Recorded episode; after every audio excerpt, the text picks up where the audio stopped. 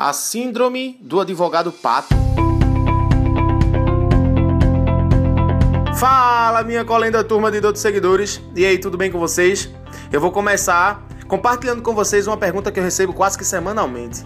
Tiago, mas é melhor começar a advogar pegando tudo que aparecer ou só aquilo que a gente sabe? Quando eu recebo esse tipo de pergunta, eu respondo assim, bem ironicamente: depende. Se você quiser ser um advogado bagunçado, comece pegando tudo. Mas se você quer crescer sustentavelmente, seja seleto. Quando você tem um problema na coxa, você procura um clínico geral ou você procura um fisiologista? Pois é, o cliente vai se sentir mais à vontade se pegar um especialista. Ele vai se sentir mais seguro, ele vai perceber um domínio maior, porque você vai ser especialista, você vai saber falar, você vai saber os detalhes, você vai saber os caminhos, beleza?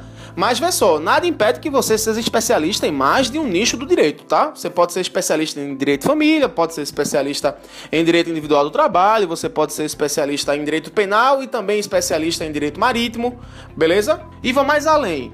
Para você ser especialista, não precisa necessariamente você fazer um, uma pós-graduação, um mestrado ou um doutorado.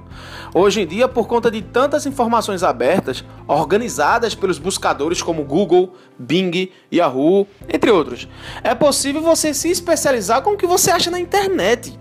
Claro que você não terá um título de especialista num diploma colado na tua parede lá do seu escritório.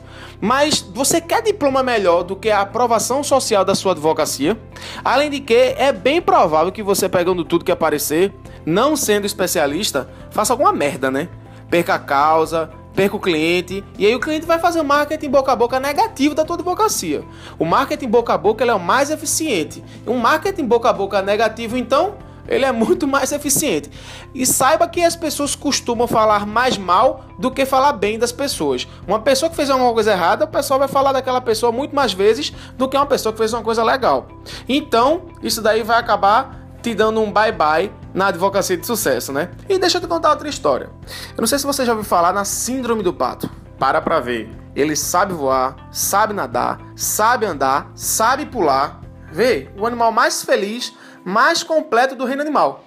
Mas analisando direitinho, o pato ele não sabe voar direito, ele não sabe nadar direito, ele não sabe andar direito, ele não sabe nem pular direito. Ou seja, apesar de ele conseguir fazer tudo, ele não é especialista em nada disso. Então, eu acho que já deu para você perceber qual é a minha opinião sobre esse dilema de como começar a advogar, tá? Seja seleto.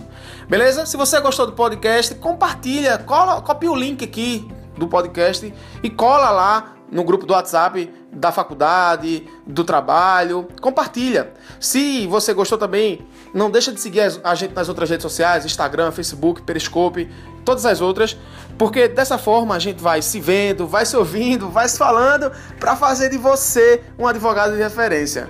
Beleza? Abraço. Nesse podcast nós tivemos quatro insights. O cliente vai se sentir mais à vontade se pegar um especialista. Para você ser especialista, não precisa necessariamente você fazer um, uma pós-graduação, um mestrado ou um doutorado. Hoje em dia, por conta de tantas informações abertas, organizadas pelos buscadores como Google, Bing, Yahoo, entre outros, é possível você se especializar com o que você acha na internet. Mas você quer diploma melhor do que a aprovação social da sua advocacia? O marketing boca a boca é o mais eficiente. Um marketing boca a boca negativo, então, ele é muito mais eficiente. E nenhum palavrão. Parabéns, Tiagão.